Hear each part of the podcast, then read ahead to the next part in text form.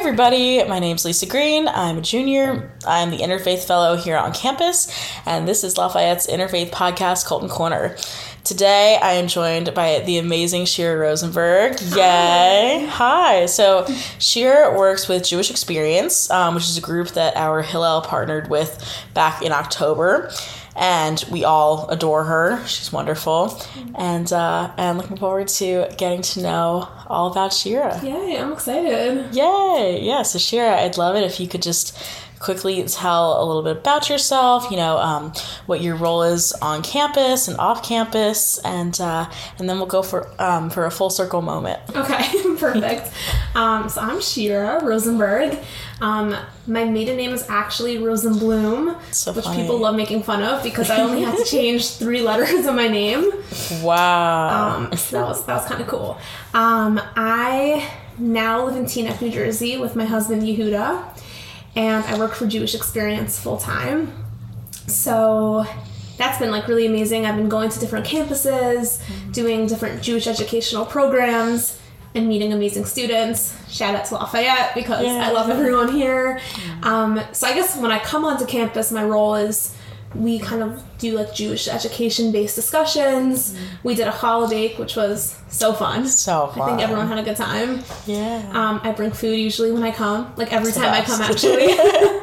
um, and off campus, I'm usually meeting with different women one to one and discussing different topics in Judaism of their choice, um, and really, you know, helping us discover like what it means to be Jewish in the 21st century.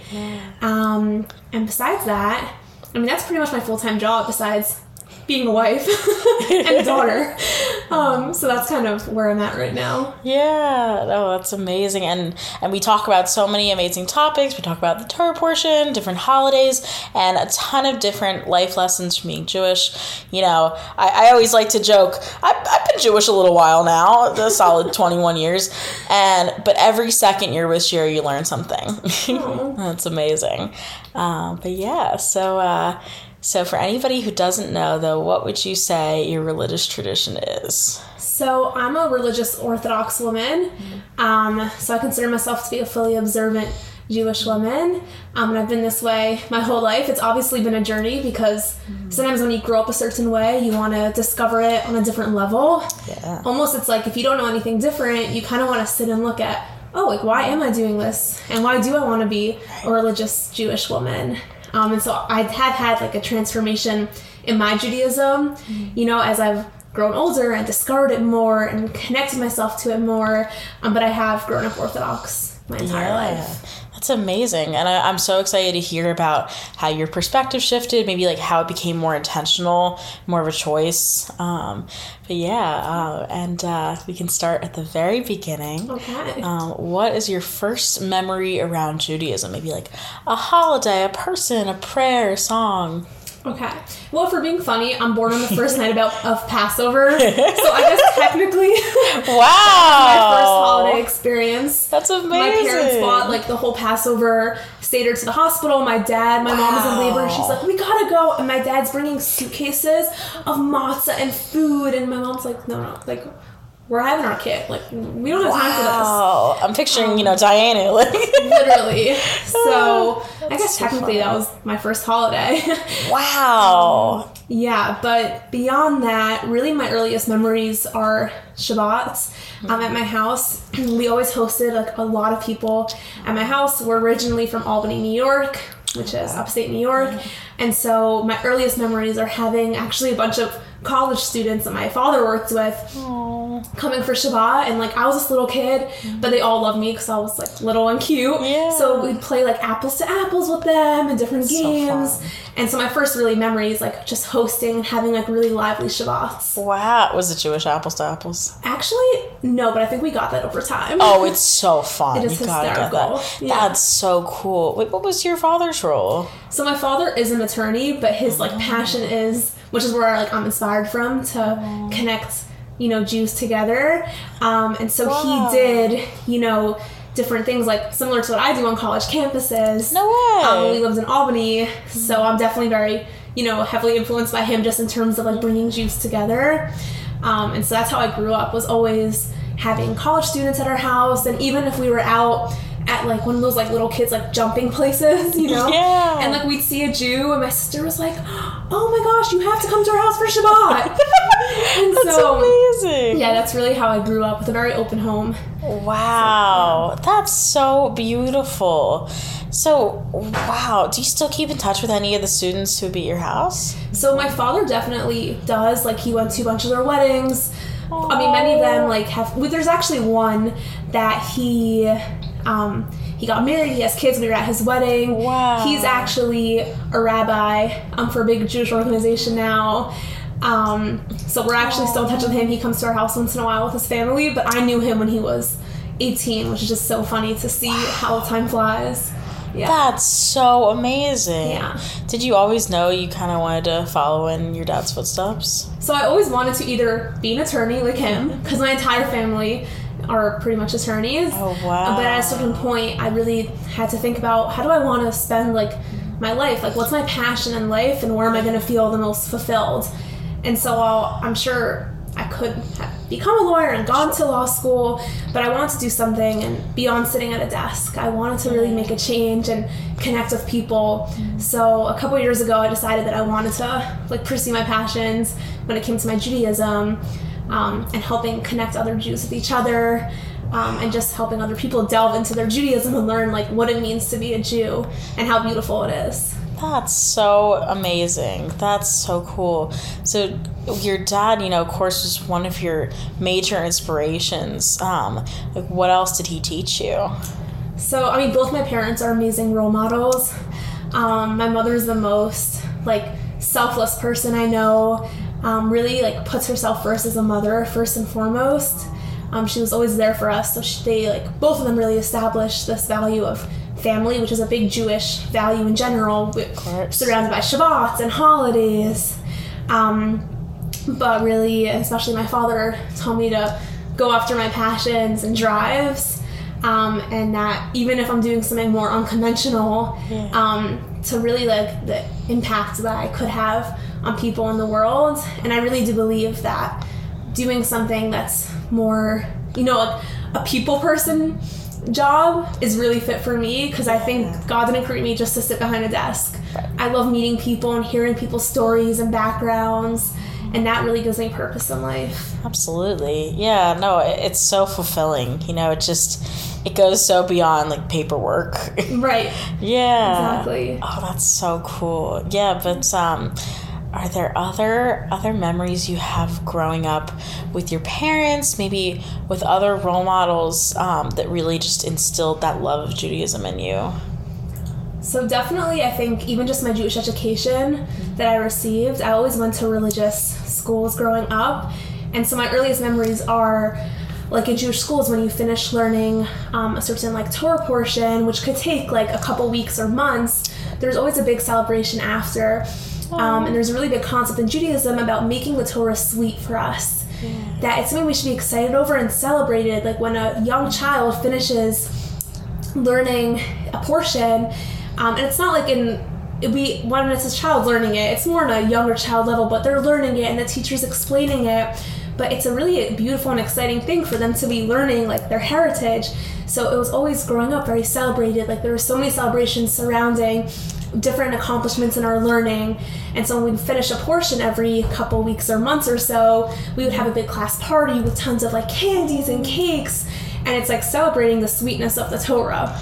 Wow. So that was very impactful. Like it give me like a really sense of like, oh, this is like beautiful and this is like truth for me. And the fact that it was like made to be like sweet, you know, in our eyes. so much better. yeah. Yeah, is that a Talmudic concept? Where does the making it sweet come from? So the idea of making Torah sweet, I'm not exactly sure the literal source. I'm sure I could find it, but it is something that we want to like we say like the Torah. That's why when we give the kids like candy on certain holidays, Yeah. right, it's almost to remind them like this is like sweetness in our life. It brings us happiness in our life. Right. And so to model that for such young kids from the start helps us see like the impact the Torah has on us Oh, that's and so like the special. sweetness of it yeah. which I think is important to establish from a young age, which carries, I think, into adulthood, Jen. Oh, that's so beautiful. Yeah, and and you know, with all the celebration of Torah, were there any Torah stories that stuck out to you when you were a little kid that you really loved? When I was a little kid, it's hard to say because when I was a little kid, I understood the stories so different Yeah, than now. Meaning, when I was a kid, there were very much more. There are stories that were exciting and Yeah. more surface level in a way. But learning them again as an adult, and that's the beauty of Torah, how you can learn it every year of your life, and you can learn something different and new and deeper. Hmm. So the stories take on so much more meaning to me now. Our matriarch Leah, we learn a story with her and Rachel when they were about to. They were both at the age of marriage, and Rachel was waiting so long to marry her soulmate Jacob. Um, but Rachel's evil father Lavan wanted to switch Rachel out for her sister Leah. Right. And so Rachel was so concerned for her sister Leah's dignity. She didn't want her, her to be embarrassed and feel like she was second choice to marry Jacob that she told Leah these special signs that Jacob had given over to Rachel um, in order for Leah to present them under the altar so she wouldn't feel kind of like left out that she wasn't meant to marry Jacob.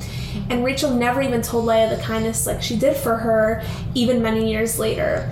So there's different stories that we could learn today that teach us more how to be dignified people and maintain the dignity of our fellow man. Um, even from Leah again, there's a story of how she was the first person to be grateful. Not only anyone up until Leah was always thanking God for the big things that happened in life, like being saved and a miracle, something momentous. But Leah was the first person, like in the Bible, um, to actually recognize the small things in life and be grateful for the small things that God gave her. That's Um, amazing. and so she was known to recognize the small goodness in her life. And because it's so easy just to like thank God when like it's an obvious like thank you so much God like this is amazing. But we she taught us that we have to be grateful for even the smallest things like in our life. wow. To recognize that. I'm picturing like she's just walking around the fields and it's like, you know, thank you God for this wheat, you know, Right, and that's Yeah. something that we could learn from her even today. Yeah. How we can't take anything for granted. Jews, Right. before we eat, we say a blessing on our food because we realize that this food's from God. It's not something to be taken for granted. You know, it's so funny. I feel like just thinking about the idea of Torah portions changing meaning as we get older and learn more, because I always thought of Leah as, you know, nothing really redeemable, nothing really to learn, but I've never heard that story. I love that. I feel like even probably Lavan, there's something to get out of Uh, out of him being there. Right, we're able, everything in the Torah is written with an intention and for something to learn from. So we believe that there's no extra letter written in the entire Torah because every letter that's in there actually has a lesson to be learned from it. So Wow. nothing's mistaken. So anything that could even seem like, why does this person appear in this story? Even if he's good, bad, we could learn something even from someone who was evil, like Lavan. Right. Right? Everything in the Torah is intentional to treat to teach us a lesson. Mm-hmm. None of it's just written, you know, for fun. Frivolous, Because it sounds yeah. good to, as a filler. Every letter and every dot is intentional, and it's up to us to learn the deeper meanings behind everything written in the Torah. Yeah, that's so cool. And are you you still, you know, even though you've studied it for so long, you're still constantly learning new things, I feel like. Yeah, that's the Yeah. beauty about my Judaism. And I think for everyone that you could open the same portion when it comes on the same weekend every single year, but there's so much to learn every single time. Right. And there's you could delve deeper into it each time. And that's almost like the point of Judaism and living. How Yeah. it doesn't just stop once we learn. There's always more to learn and more to delve and more to improve on and connect to. It's almost like an endless like fountain of knowledge. right? Yeah. I feel like so many people, you know, have a bar bat mitzvah and they're like, all right, I'm done, you know, Right. kind of thing. And, but it's this doubling down and continuing. Because I feel like also with every year, and I love that, gives meaning to living, you know, that you learn more. You read my mind. Yeah, basically just the idea that things, you know, I feel like Parshot and people in the Torah that really, and Parshot are like the different sections of the Torah. Like each week you read a different section. Um, I feel like things from your life every year that may not have happened yet or may not have been relevant yet connect to something. And it just, it adds to that understanding. Yeah, which every stage in life you go learn something new because different lessons apply to you in different ways when you're six versus when you're 16 and when you're 60. Right. Right? And so No, there's something to learning the Torah over and over again in a way and on a deeper level because as your life experience like progresses, it affects you in different ways. And it's Oh, supposed to speak to you at every stage because we believe the Torah is a timeless document. So it could speak to a young child. And Right. it could speak to an elderly person. It applies to every stage of your life. Right, you never stop learning. Yeah. Oh, I love that. Yeah, but um, but speaking of you know being a young child, um, so you always went to Orthodox schools. Mm-hmm. Yeah. Well, what was that like? You know, did you feel just so embraced and supported? Yeah, that's yeah. awesome. I mean, I I didn't know otherwise. So we had dual curriculum. So the mornings was always um, Jewish studies, and then the Ah. afternoon after lunch was always secular studies. Yeah. So Jewish people who went to Jewish educational schools always joke how when we came to high school and college, like everything was a breeze because I've done dual curriculum since first grade. Oh, yeah. And even in college, I went to a Jewish college, so I took um, along with my, you know, my credits for my actual degree, I also took Jewish classes. So we were always like so used to doing like a dual curriculum type of setting. Um, but when you are Orthodox, and you're kind of surrounded by everyone who, obviously, no one's the same because everyone practices Judaism differently. But when everyone is um, shares kind of the same values and is growing up the same way, and we're all there learning the same things. And also, when you would learn in pairs and we would discuss things with partners and delve deeper into it, it lends to a very deep, um, I think, journey, even when you're young, because you're learning very deep concepts that are actually helping you form into an adult.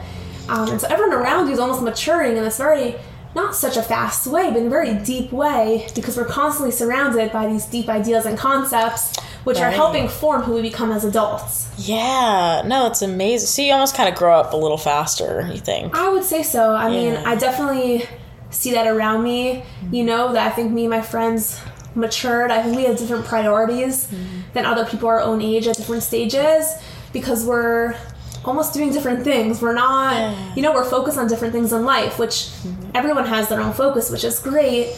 But I think the way of like a Jewish educational Orthodox system is that we're focused on like becoming into these really like deep, rich, um, not rich monetarily, but like these really like deep intellectual like thinkers and giving people and I even see that like in high school that's like the focus in high school is not how many parties we could go to you know and who has the most friends like of course those are aspects of any high school including Yeah. my own but we're also focused on learning much deeper ideas that are helping us form into adults Oh, that must have been so special. Yeah. yeah. Did you make friends, you know, el- who stuck with you elementary school, middle school, high school? Like they were really influential. Yeah, I definitely have friends like since one of my closest friends today, she we've been friends since we were like two or three years old. Um, and we both got married in the same year. Wow. Um, and we're still in touch. She actually just gave birth to her first child. Oh, Mazel. So yeah, so there are some friends. Of course, like life takes you to different stages and places,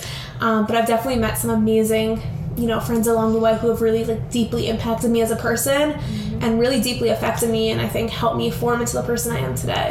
That's so special. Were there any, you know, any specific teachers or, or rabbis or cantors who really took the time to make that personal connection that stuck with you? Yeah, for sure. I think another big value in the Jewish school system is for students to feel connected to their teachers. Oh yeah. Um, so especially like once you get to high school, it's very common to have one-on-one mentor meetings with either your female teachers or the rabbis, um, really because they provide like guidance to you either in life or in Judaism. And everyone needs a mentor and someone they could kind of turn to for guidance, especially in high school. It's such a confusing time. You're trying to figure out who I am, where do I want to go, who do I want Right, to be. And so over the years, I've really connected. Even in high school, I was very close with my principal and his wife, um, to the point where I would go to them for Shabbat, which is like funny because he was our principal. Yeah. Um, but I did feel very connected to him and his wife. Um, and when I went to study in Israel for the year, I became very close with many of my teachers. So besides like meeting with them on a weekly basis, I'm still in touch with them today, even if it's over text. But I know that if I ever needed them, I could give them a call. They'd be there. Yeah. Yeah. Wait, when did you go to Israel for a year? So after high school, um, in most religious schools, the students take a gap year. Um, so usually a gap year ranges between like a year to two years.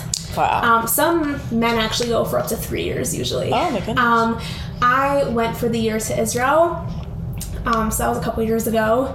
Um, but that was like a perfect like transition in between high school to then college. And it's really just a year dedicated to your growth. You're not focused on math and science and like biology and all that. It's really just dedicated to learning Judaism at a higher level as an adult entering into like the next stage of life. Yeah, no, that's amazing. What what was that experience like? Like, what were the best parts of it that, that still stick with you now? Seminary itself is a very life changing experience. First of all, you're moving out of your home when you're Right. 18 and you're living alone in a somewhat foreign country for the year. So, it really, I think, lends to a lot of independence. Um, but also, the experience itself is when you're learning about Torah and Judaism the entire day, it's a very inspiring process. And you're learning, like, what is this? How am I going to carry this into the next stage of my life? What does it mean for me, Shira, to be a Jewish woman now once I leave kind of this like insulated environment and go out into the real world? Right. So it really establishes the point of seminary is to establish a foundation as we enter into adulthood of who I am, what I want out of my life, what I connect to. And so the classes themselves are extremely inspiring. You're pretty much sitting in class all day, but it's by choice because you chose to go to seminary. Yeah. And it's on the most beautiful, deep like concepts and ideas that really are like key to forming a Jewish identity as an adult. And besides just the amazing learning opportunities, you go travel around Israel, you go to different people for Shabbat, you have different experiences at different communities and different sects of Judaism. Um, so it's a really like immersive Jewish experience as like an emerging adult, I would say. That's incredible. Yeah. It's a different sects of Judaism. So did you meet, you know, people in sects you'd never met before? So yeah, I mean, I would. You could go to like a Hasidic family for a Shabbat meal, or um, a very like Israeli family that like lives on a kibbutz. Um, so it's like you see such a variety, and that's the beauty of Israel. There's so many different types of Jews, all living in the same land and united. So when you go to different people's houses and see the way they live, it's very inspiring to see how we're all practicing the same religion, So but we all look so different from the outside. We're all united on one common ground. Your hearts are the same. Yeah. Oh, that's beautiful. Were there were there people or experiences or things you saw that year that really changed your life specifically? Um, that really changed my life. Oh wow. um, I mean, I think seminary itself changed my life in a way because it was in seminary in Israel when I decided that I wanted to go into Jewish education. Yeah. Um, and hopefully, you know, teach other people about their Judaism and delve deeper into it. Right.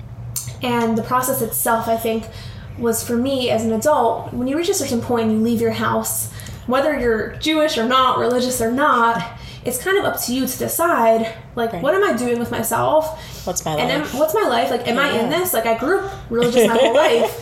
But it was almost like, okay, like, I'm 19 years old now. I left my house. I live in Israel. I'm going to continue on to the next stage of my life. Like, what does this mean to me to be a Jewish woman? yeah. right? It's almost like it's a very life changing experience because you're almost accepting it for yourself as an adult Right. And committing to questioning it from an adult perspective. Not because you were told to as a kid, but because Right. you chose your Judaism. It's on it's you now. real and authentic to you. Right. Was that the first time you would ever kind of question any part of it? So in high school, I think a lot of, especially people who grew up religious, question not Judaism itself, but their place in Judaism and how they connect because that's part of figuring ourselves out in high Oh school. yeah. Um, but I think seminary gave me the reassurance of I know I'm on the right path for me, and this is how I feel the most connected to myself and others and God. Right. Um, and that was almost like a very reassuring, you know, thing for me as I delve into my Judaism to realize like this is truth for me. This is my truth, and this is how I know I could grow and become the best version of myself. Oh, I love that. Yeah, I I really I would love to dive in a little deeper though to what that thought process was like in high school. You know, were were there elements of kind of I wonder if what I'm doing is right for me or like what caused you to start kind of examining that from a more adult perspective. Yeah. I think when you grow up doing a certain thing, mm-hmm. it almost becomes routine. Now, I don't think Judaism is routine per se because every family observes it differently. And it's also not routine because you have so many holidays and different yeah. traditions. Um, but when you grow up doing something your whole life, it's almost like you have to see, like, oh, like, do I understand what I'm doing? Is there a meaning behind what I'm doing, or am I just doing it because I'm told to do it? Right. And so, for, me, in high school, I went through a process of really like delving to understand like why am I doing this? Yeah. It's not like I shouldn't be doing things out of routine. And I think a lot of people in their Jewish education, whether they grow up conservative, reform, or orthodox, they're told like we do this, but not why. yeah. Right? We're not given the whys, but we're all we're commanded to do certain things for a reason. Mm-hmm. So I was really starting to delve into high school. Why am I doing this, and why do I want to do this? Right. Well, yeah, but were there specific commandments, mitzvot, anything that you kind of had never really been told the why and you, and you wanted to find out more about it? Yeah, I would say for me, um, one of the commandments slash mitzvot, which I could speak about the idea of a commandment in a second, was dressing modestly. Sure. So for me, growing up religious, that was always something I did, but it almost didn't feel real to me because I'm a very like I have a very rebellious personality. I do not like to be told what to do, and I just Yeah. did not understand why my parents were telling me to dress modestly, and it was very hard for me. And I myself went through a very like big journey with my own modesty. Um, and I think everyone's journey with modesty is like very personal because it's a very big internal process. But once I started to really learn about the value of modesty, how it's far beyond clothes, but it's an internal understanding of ourselves and how I want my internal my internals basically ref- be reflective, right, to my externals. Right. Once I learned about modesty on a deeper level, then I came to dressing modestly on my own. right. Because I understood the value. I wasn't just being told Yeah. wear this. It was oh I understand now why I want to wear this. That makes so much sense though. And so you were never told growing up like this is why. It's just like this we're doing this. And my parents explained I think most things. Yeah. But a lot of things when you're like almost growing up religious, you're not necessarily questioning some things. Right. Or you begin to question it later like I did. Oh yeah. Um, as a little kid, like I don't really think it's not like you know dressing modestly does not mean you're like wearing like a garbage bag like from No. head to toe. But when you're a little kid, you still have freedom to express yourself. Oh, yeah. It was just something that I didn't even know different, Yeah, that right? makes sense. But once you start to see the world and you're kind of trying to think, well, why do I want to dress this way? So my parents definitely gave us the why, but sometimes your parents' why could be different than your why. Yeah. Right? We all connect to different things. No, absolutely. Yeah, so so what is your why? So my why for modesty, it's a that's a very long discussion. I think for a different time. Sure. Um, Do a follow up. Yeah, we could definitely do a follow up. But for me, it's um, about how it's a very big internal. For me, modesty is how I am as a person, and I want my true essence. Which in Judaism we believe we each have a soul.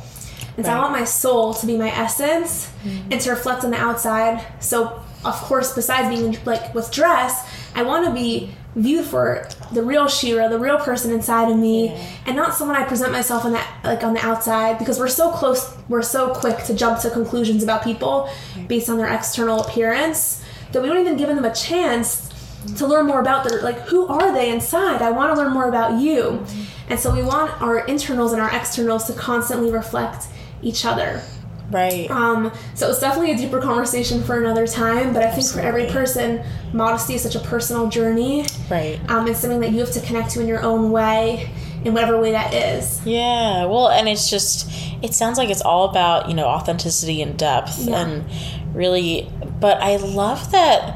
I feel like you are so accepting and non judgmental. Like, if a person didn't follow modesty, you know, you would never think anything differently for Yeah, that. Yeah. Of course. I mean, just how I grew up, our house was always open to all different types of Jews, Yeah. no matter your background, who you're from, how you look. that. And that's like my perspective. I mean, I don't think the Torah commands us, A, not to judge people. Right. We have to love Yeah. everyone, no matter who they are Yeah. and how they look. Absolutely. Um, and I would never, you know, sometimes the most internally modest people could to the world be dressed immodestly, but modesty is such an internal process can't tell. that it's not for us to judge of who's looking a certain way.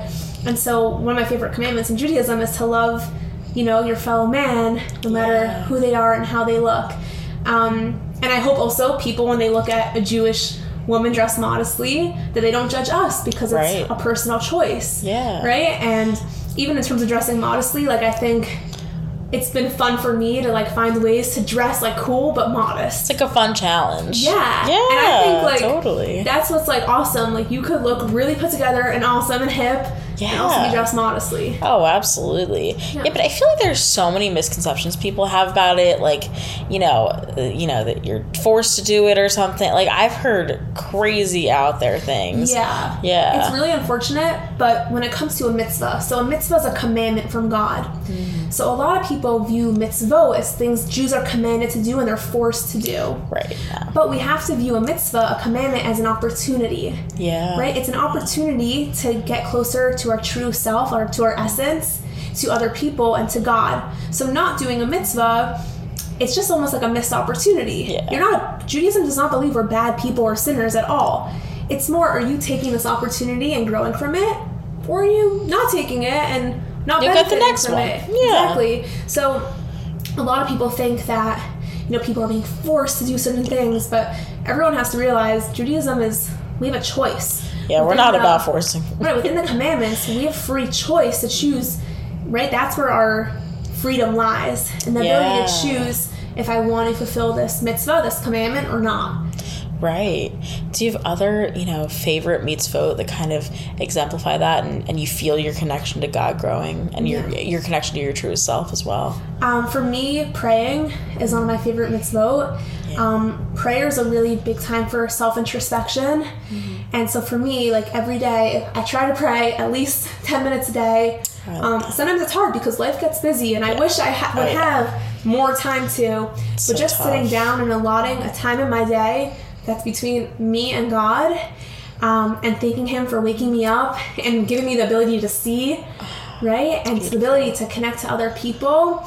A big part about prayer is hodah, which means thanking God. So a lot of prayer is thanking God for again waking us up and giving me infinite potential and ability, and that's also a process of self introspection. Right. Because when I'm saying those prayers, I'm thinking about wow, look at the gifts God gave to me, and in turn, I'm thanking God for making me the person I am. And so prayer is a really like deep, introspective like time for me, um, which has helped me really connect to God and myself. Yeah. Oh, that's so special. Are there are there specific prayers or songs or messages that really resonate with you or really are actually right now? So I think I like personal prayer a lot because there's prayer that you do at a synagogue or from a siddur, which is our prayer book. But there's two different types of prayer in Judaism. There's prayer, um, again, from the siddur book, and there's also personal prayer. And we have an ability to speak to God wherever we are, whenever. And so that's one of my favorite parts about prayer is just sometimes I'm driving and I just pause my music and I want to speak to God. Yeah. And if I need help with him, help with something, I'll say, "Hey, God, like I'm really struggling here. Yeah. Can you help me?" Or you know, I had a really good day today. Like it's just a quick one minute. Like thank you, God. Like today was a really good day. That's the best know? feeling. Which is yeah, or even just like I, I had a tutor in high school actually you know talk about interfaith It was very devout christian and i would talk about my anxiety you know mm-hmm. and she would say if it gets she had a very thick new york accent she would say like if it gets to be too much you just have to say god take it away yeah. Sometimes all we could do in situations is just turn to God. And I think the beauty of Judaism is that we have this relationship with God that it's not just about doing it in the sanctuary, in the temple, in our homes. Judaism carries you wherever you are, whatever you're doing, you always have the ability to just talk and connect to God. So I love personal prayer. And then just different parts of the prayer when I'm saying it inside my prayer book in my Siddur just really help me kind of ground me and think about certain things. Um, again, like being grateful for my eyesight, right? Every day I thank God for giving me the ability to see and the clothes on my body. yeah So it's like there's very like applicable grounding aspects to prayer that's more structured, but I also love personal prayer. right well it goes back to the lesson from leah you know just about appreciating every small detail Right. Yeah, and uh, and going off of you know the prayers that are significant, the people um, from the Torah who really define our lives. Are there other you know figures from the Torah or other parshot that really have meant a lot to you over the years and now? Well, one I could think of is the Jews when they were in Egypt. Um, the Jews were enslaved were, enslaved in Egypt for 210 years, and I didn't know that. yeah, it was a really long time. Two hundred and ten. That's so specific. So that was part of kind of like a foreshadowing experience Yeah. that God told to Abraham. Right. Um, so, and there's also, again, with Judaism, there's very deep things we could learn I love from the it. significance of years and time. Yeah, because the only thing I can think about 210 is like it's divisible by seven. I, I'm like, that's so. See, my math head does not like to know that. I mean, that's that's so oddly specific. You think, you know, he capped at 200 kind of thing. Yeah. Yeah. So the Jews were in Egypt for so many years enslaved. But one of the things we learn is that as a Jewish nation, um, and we actually discussed this at Shabbat when you were at my house, Yeah. how the Jews never changed like their names and their dress, right? And um, they always maintained true as much as the Egyptians were trying to kind of Beat ruin the, the Jews spiritually and physically and take away any ounce of Judaism they had, there are certain things that remain strong that even in such an environment like Egypt, which, which was a very physical um, environment, there was a focus on physical beauty. Right. Um, and just like anything basically anti spirituality was the Egyptian environment at that time. Um, but despite this really horrible environment that the Jews were being slaves in, they stayed true to themselves and they rose up against that negative environment and found positivity for themselves. And they didn't change their names or the way they dressed. And it's almost like a sense of Jewish pride they had while they were in Egypt, how sometimes we're put into really negative, tough environments. And it's up to us to find little pockets of light of light and like be ourselves.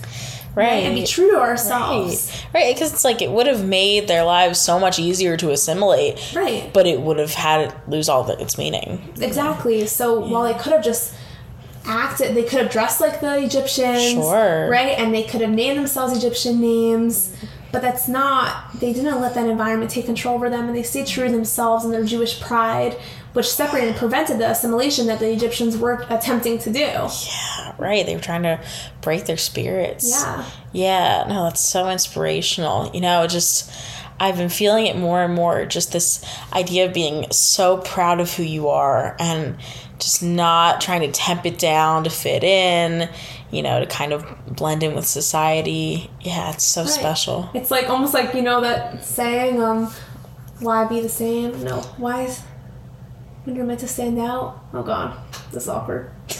Oh, it's perfect. Anyways, I love it. It's like you know, there's something like we were meant to. Everyone was meant to be different, right? So why do we all try to be the same? Like we should have a sense. Everyone should have a sense of where they come from, a sense of pride, right? And we should have Jewish pride, especially in a world that we're surrounded by so much hate. How much more so in all the darkness we should be spreading light and being proud of who we are and what we stand for. Right. Oh man, I love that. Was that part of do you think that you learned that lesson in seminary or, or just your whole life? I think my whole life living as an Orthodox Jew because we obviously stand out. You know, we're always mm-hmm. on the airplanes, we're eating the wrapped up kosher food With the foil, yeah. exactly. And we're obviously Yeah. dressed very differently, um, and we do different things. But there's always a sense of pride. Like this was always my life, and I don't know any different. Yeah. And I love my life because I understand it, and I find so much meaning and depth in my life. It's so special. And I feel like I'm living for a purpose that's greater Right. than myself.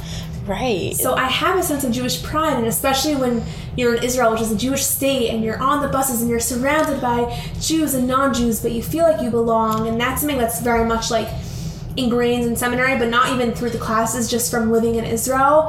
How like wow, like I belong here, and like I'm so proud to be a Jew. yeah. And especially in America, when you're surrounded again by so many people who are different than you or hate you, Yeah. it almost instills a more like I'm Jewish and I'm proud and I love what I do and I stand by what I do in my religion. Oh man, that that almost brings tears to my eyes. It's like, man, you know, in the United States, it can be such a challenge to be a Jew. You know, every other day you hear about a shooting or a cemetery being desecrated or hate crimes in the street. You know, it's just it can be so disheartening, but we're still here. Exactly. That gives me chills every time. It really does. you know, Yeah. you're not getting rid of us. through every generation. We've been persecuted since the beginning of time. Oh, yeah. But we're still here today. And so people who try to run away and hide their Judaism, It's not- it's, it's sad gonna because Yeah. we're always going to be here. And a, once a Jew, always a Jew.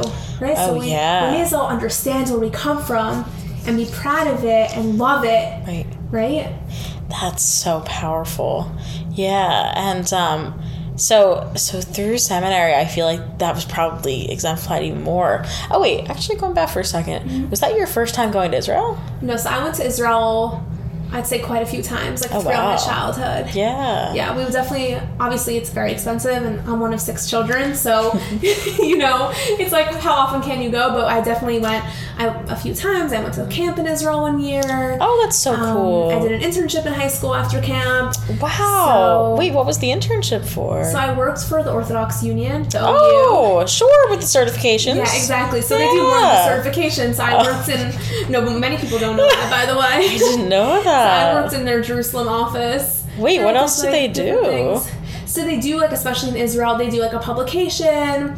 They um they do a lot of like um Torah like classes online. Um, a lot of like Jewish educational things. There was always speakers coming in, so like to the center. Um, Wow. so I did that, and I oh yeah, my other internship was actually for Birthright, which is funny, but that was in Oh, Manhattan, that's so cool. not in Israel.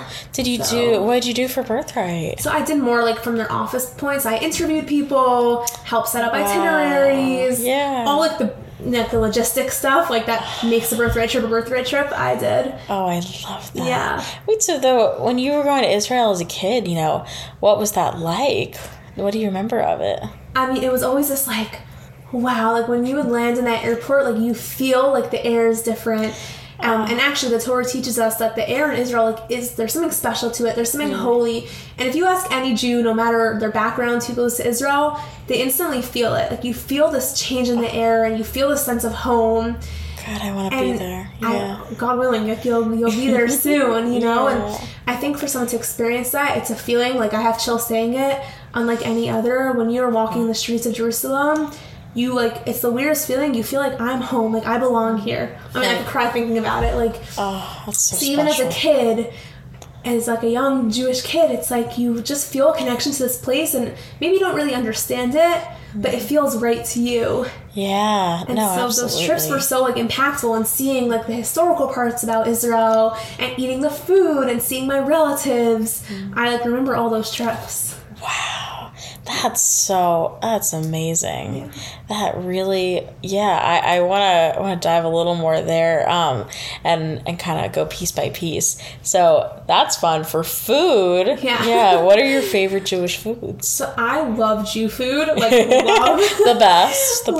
Literally, best. like bring me the herring, bring me the gefilte, Ah, that's the amazing. potato kugel, like So good. So there's something called cholent, which is like a kind of like a stew but better. Like, there's no vegetables. It's just like it's potatoes, beans, and meat.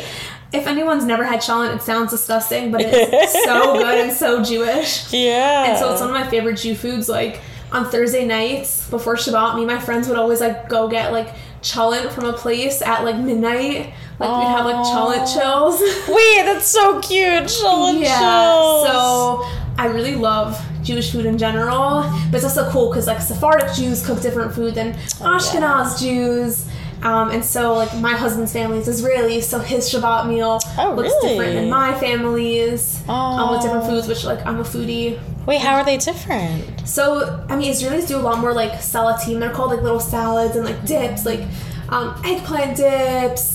Oh, um, yeah. And, like, tahini. Oh, those are so Um, good. Israelis don't do like the classic like gefilte fish, potato kugel Jew food. Those are very like Ashki. yeah, that's very yeah. like Ashkenazi like Jewish. Eastern European. yeah. Yeah. So like his family eats more like Moroccan style fish, or they have like a Sephardic cholent called chamim. oh. So the food's like very different vibes. Yeah. That's so fun, like merging them together. yeah, I mean I love it food's awesome. Yes. Did he grow up in Israel? so my husband was born in Israel. Oh wow. Um, his family speaks. Hebrew at home.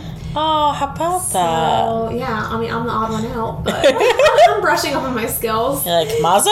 Exactly. Like, Shalom, everybody. yeah. Shalom, kulam, yeah. Yeah, really. I know this is my very limited Hebrew from going to Jewish day school for twelve years. Uh, so it's definitely it's good. It's awesome because it definitely helps me like brush up on my Hebrew. yeah, Um, no, but amazing. yeah, so he was born in Israel, so his family's Israeli, but they live in America. now. Wow. Yeah. Well, we're we're gonna come back to Yehuda in a second, but Yeah. just to, to delve more into the pieces of the Israel trips. Um, so the food and seeing relatives.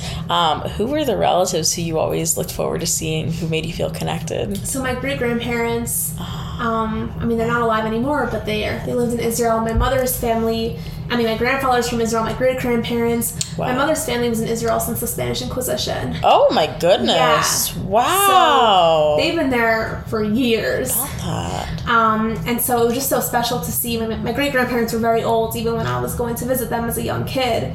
But it was so special just to like be in their presence.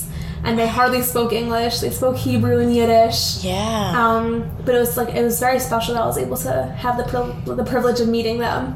Oh, that's beautiful. Wow. That's so cool. And and to circle back around, um, what was it like, you know, growing up being the oldest of six? Did that how was that kind of maybe passing traditions on to your siblings kind of thing? Let's just say it's very fun. Our house is very lively. Um, it's fun to be part of a big family, especially Yeah. some of my best memories with my siblings. Besides family vacations are on Thursday nights, cooking for Shabbat, we would blast music on the speakers and we'd all be dancing in the kitchen and cooking. It's so fun. Um, and so, because built into Judaism, there's a big value of family when it comes to holidays and Shabbats. So many like fond memories of us on Passover, just like pulling pranks on each other at the table. what kind of pranks? So That's so there's a point in where we're supposed to open the door right. to symbolize opening the door for Elijah the prophet. Yeah. So like one year, like I like dressed up in a costume and I snuck out of the house Stop. before that part.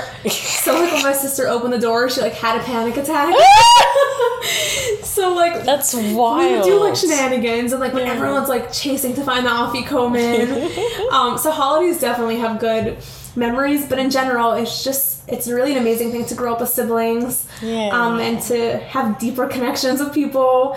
Um, so And definitely teaches you to be, a, especially as the oldest, to be a very patient person. You know, it definitely it, was, a challenge sometimes because it's a lot I bet. but yeah. it definitely also prepared me you know to god willing be a mother like my mother was having me change my little brother's diapers when i was young and so Yeah, it's almost like second nature for like me to be a mother because i almost had that like motherly position as the oldest Oh, that's so exciting! Oh, I love that. Yeah. Yeah, I, I love I love hearing about Passover. Passover, you know, is such a special place in my heart.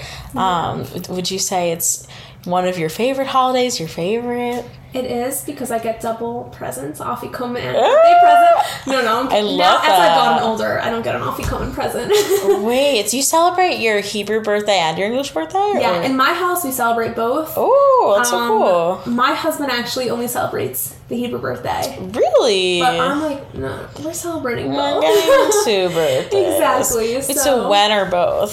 so my English birthday is April 8th, which usually actually falls out right before even on Passover. Yeah, this year it is. But I think, It or it is. might be. I think yeah. it is. But for me personally, I always celebrate both my birthdays because I can't have a regular cake on my Hebrew birthday, so I better celebrate my Oh. regular birthday so I can have. Oh, because Passover. Oh my gosh, of course. Exactly. So I need to have my two cakes. Oh, yeah. I I, celebrate both. Mm, let's be real. Kosher Passover cake, Not it.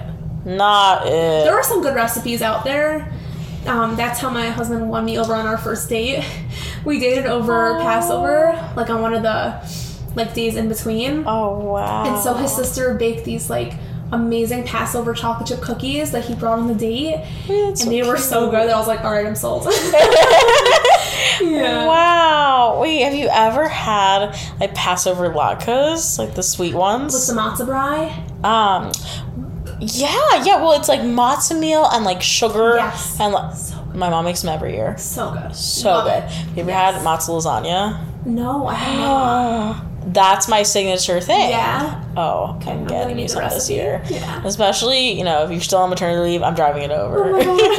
Yes, would love that. yeah, no, it's Oh perfect. Stop. Yeah, no, that's amazing. Do you have any other, you know, favorite holidays, favorite times of year? Um, Sukkot is definitely one of my favorite holidays. Um, we sit outside for eight days. For anyone who doesn't know Sukkot, it probably sounds crazy. Um, but we essentially build like a temporary house outside.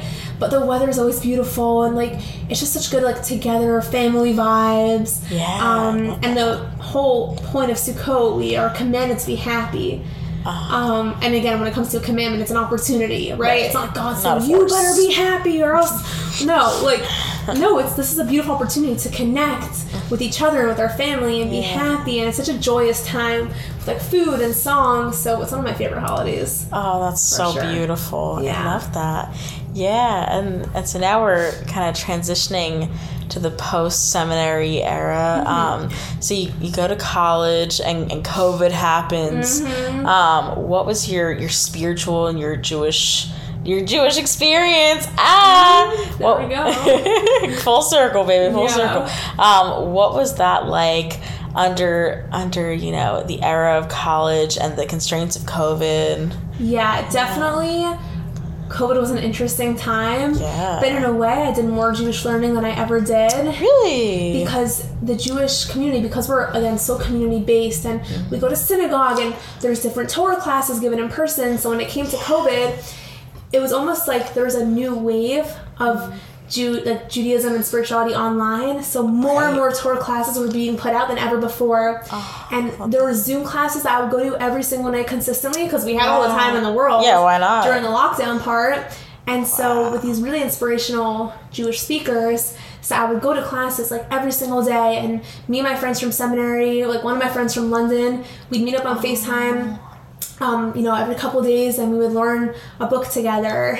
Um, so in a way, for a lot of people, they actually their Judaism Special. was even more connected than before because we were not distracted by anything else. We were forced to be in our homes, Think about and everything. so to think about everything and it opened up like a whole new era of like learning and deeper Wow. it was like a really beautiful thing i think for the jewish like world to experience how more torah was being spread than ever before Oh, yeah, that's incredible. Yeah. That's such an inspiration. Yeah, like, you know, kind of like a mitzvah. It was an opportunity. right and so when i think of the lockdown days like i just remember like besides spending time with my family just like always like listening to something new and learning something new and connecting so it was almost like a blissful time where i wasn't distracted by like the external world That's so amazing. Yeah. So then after you graduate, which was that in 2021? So I graduated.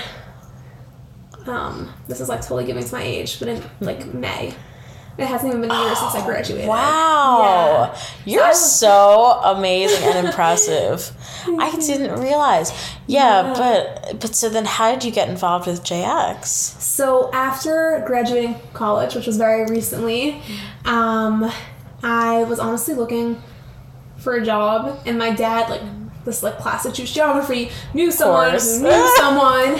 So um, it's kind of just like how I had my dad connected me to someone. Wow. Um, and kind of just started it off from there. the rest is history. Yeah, the rest is history. Oh, that's fantastic. Well, I want to come back and, and end out with that in a second, but going back to a special moment, April Yeah. 2021. um, yeah, what was the experience like of of meeting your husband and getting engaged, you know, and getting married?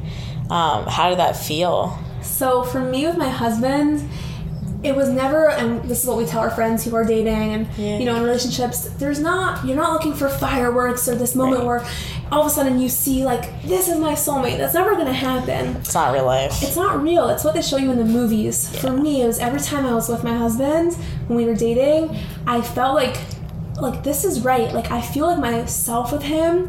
And like the only word i could really to use to describe is oh like this makes sense. Like this is right. Like i felt at home because i could be my true self with him. Yeah. and it felt like i knew him my whole life so you know when they show you the movies with the butterflies and the fireworks like it's not true your husband is someone who brings out the best in you who you want to grow with who you're committed to and respect and it's just like it was this moment I, I just kind of just like knew like oh like I found my person I could grow with and build a family with. Wow. And so, thank God, I'm really blessed to have him in my life and to have a beautiful relationship with him. And the whole engagement and wedding process is so exciting. yeah. But really, when you think about a wedding, and this is what I tell my friends who are getting married now, the wedding is one night of your life and it's an amazing night.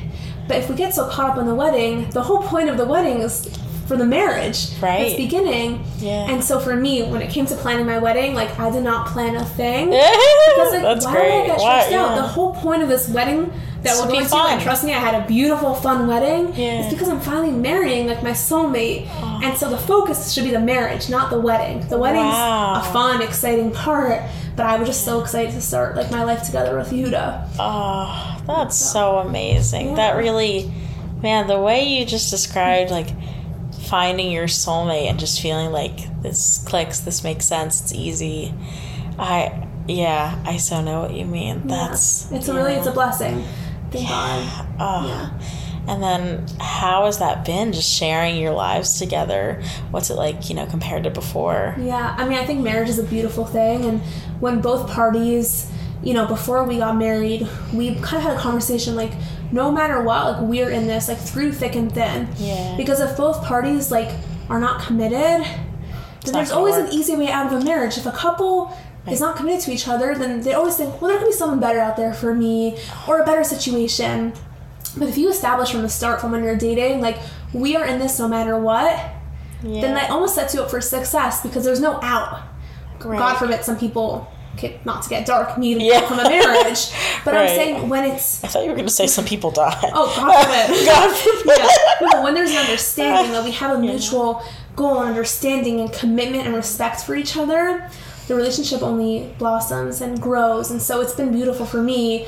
Um, over the course of my marriage now, which has only been a year and a half, but to see how while. much we've grown together as a couple and how you know he teaches me so much about myself and we learn more about each other every single day Oh, and it's like marriage is basically like living with your best friend Yeah. you know and we have that's so many good times we travel we play games at night and we have our date night um, to like break up regular routine because life gets busy Make it fun. exactly Wait, when? When's your anniversary? When? July? july 20 oh my god july 26th Oh I- wow! You're so good. 26th yeah You're so good. yeah Wow, that's so wild because that means you got married, I think, maybe a week exactly before I met Alex. really It's Pretty wild. oh my gosh yeah. what are the chances Isn't that crazy? Yeah. Yeah. Wow, so, That's so cool. yeah, thank God it like feels like I've known him forever. yeah. So Oh. it's really marriage is a beautiful and amazing thing if both parties are willing to put in the work.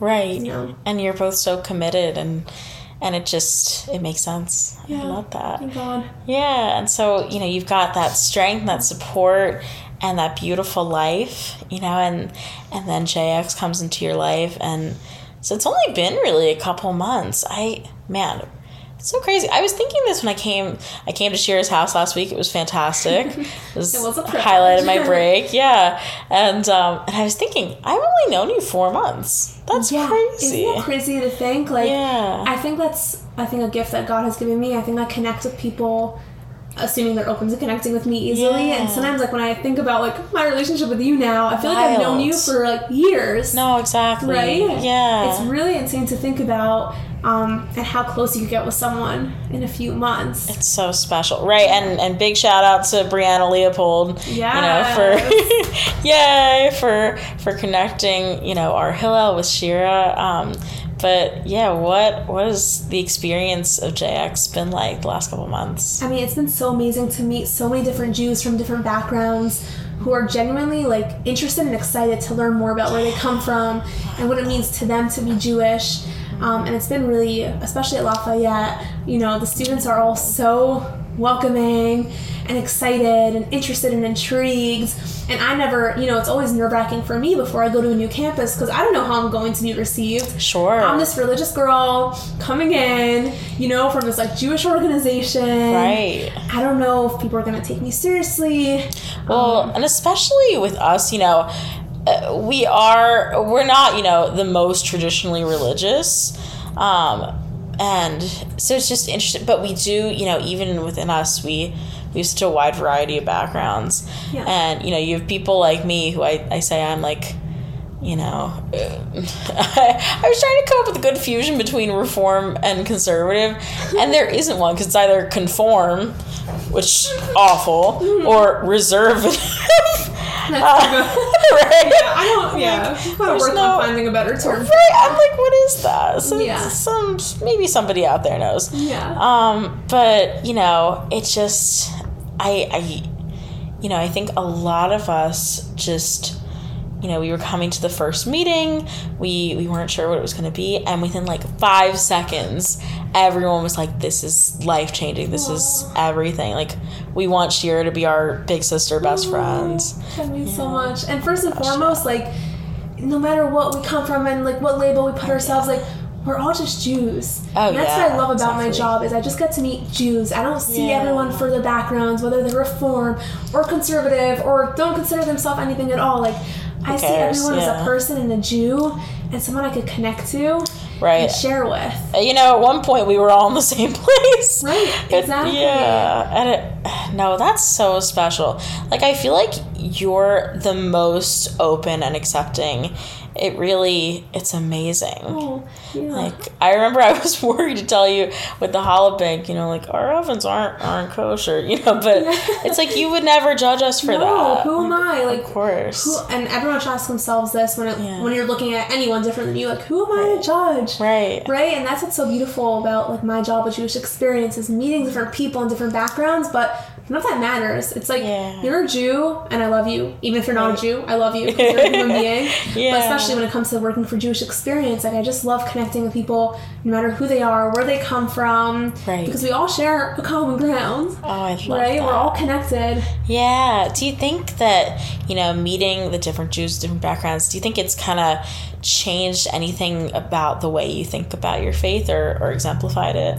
Um, I think it's been beautiful for me to, you know, because I grew up religious. So I, I while I have some cousins who are, you know, maybe more on the, modern, like, okay, I don't really want to label them, but I have different, I have family members who are at different levels of Judaism than me. Sure. But I think for me, um, just meeting different Jews from different backgrounds had given me even more Jewish pride Yeah. because it's just like wow like we're all just like beautiful. united and there's such a big concept in judaism about like just being a unified whole and it's so easy i think no matter your sects i think there's a lot of like judgment that goes in between the sects. Mm-hmm. but like we're all like no everyone's kind of just like trying to do their own thing and connect to god in their way. And there just has to be more love i think in the world and Oh especially an acceptance of like even if we're different like who cares? Right. No, there's so much judgment and so the idea of like if people don't do it the, exactly the way I do, like, you know, they're wrong. Yeah. I feel like that was such a thing for me growing up, going to Jewish day school. Yeah. It was like, oh, you know, if you don't keep kosher, you know, uh, right uh. but it's so not It's it's Yeah. so just, you know, missing the bigger point. Right, there's a bigger Yeah. picture. And so I think when you were actually asking like how's it affected my Judaism, Right. I think the fact that I've been so accepted when I come on to like Lafayette and different college campuses, and I think it's almost been like reassuring to me because I feel like I'm being accepted and loved for who I am and how I practice my Judaism, yeah, just as I love everyone for how they practice theirs. So it's Right. been very like reassuring to me because again, it's very vulnerable for me to go into a new environment. Oh my gosh, I, I'd be so scared. Right, yeah. like how people are going to perceive me and understand me. Right. So it's been really beautiful to see so much open mindedness towards me. Yeah. Which I really have loved. Well, I just think you make it so easy. You know, you're just you're so wonderful to talk to. And I remember the first time you were here and we talked about Sukkot mm-hmm. and you pulled out the Taylor Swift lyrics Yeah. and we all were like, "Oh yeah, we're in."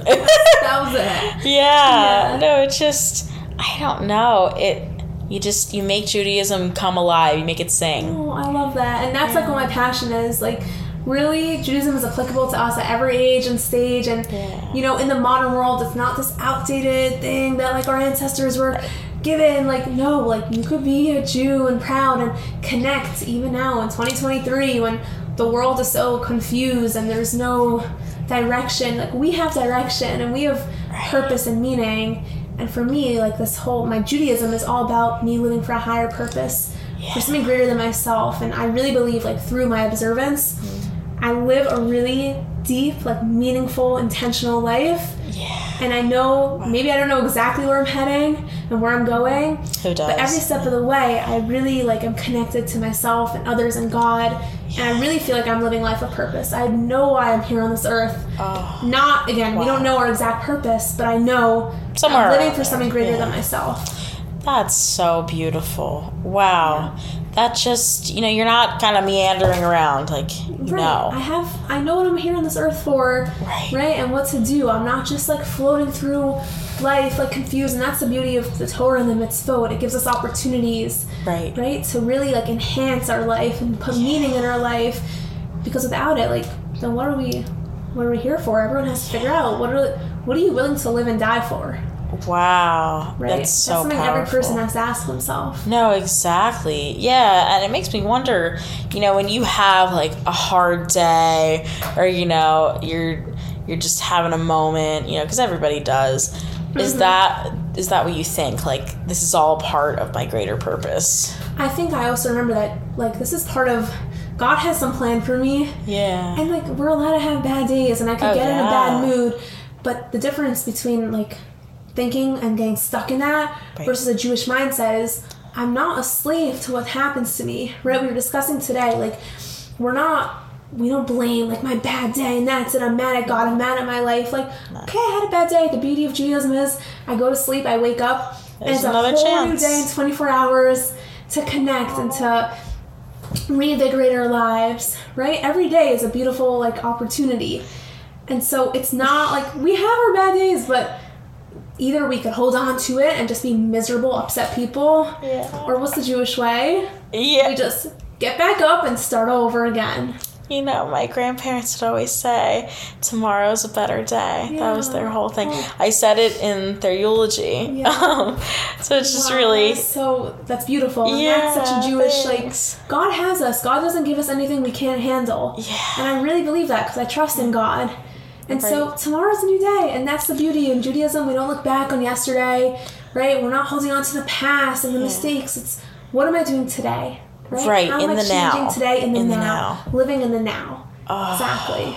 Wow, Yeah. that's so incredible. That's just that makes me want to keep going. That really, right? Because I feel like even when I have a bad day, I'm not mad at God. I'm just. I'm just kind of sad. I'm like, Right. hey God, can you, uh, can you, yeah, and we're allowed help out? emotions. yeah. But we shouldn't get stuck in them and Right. a vicious right. cycle. It's like, okay, I had a bad day, I'm in a bad mood, but I also have the power to get out of that bad mood, right? Yeah. And utilize the rest of the hours in my day or make tomorrow better. Oh man, I love that. That's that's such a beautiful note to end on. I feel like Yeah. I loved every step of the way. Um, but uh, is there anything we didn't talk about um, that you'd like to? Anything we didn't talk about? Um, I mean, I think we covered so many amazing things and just like the importance of everyone being loving and accepting towards each other. Oh yeah. and really how it's been so beautiful for me to see the students at Lafayette be so open to what I have to say and just really genuinely intrigued and interested in learning more about their heritage and what it means to be a Jew in the 21st century and how if we put in the effort we could find meaning in everyday things in our life. Like in Judaism we believe in the uplifting the mundane, how everything, no matter how physical or how boring, we could uplift and learn something deeper about, right? And input more spirituality and connection into our lives. Um, and so I think just my ending like note is to like I just love my life that I live, like of living like a very meaningful, purposeful life. Um, and my goal is to hopefully inspire others just to turn inward to themselves and think about what they want out of their life and their Judaism. Oh, that's beautiful. Sure. Thank you so much. I can't thank you enough. Oh, of course. Thank you for having me on this podcast. Of so exciting. Yeah, I loved it. And thank you so much for listening.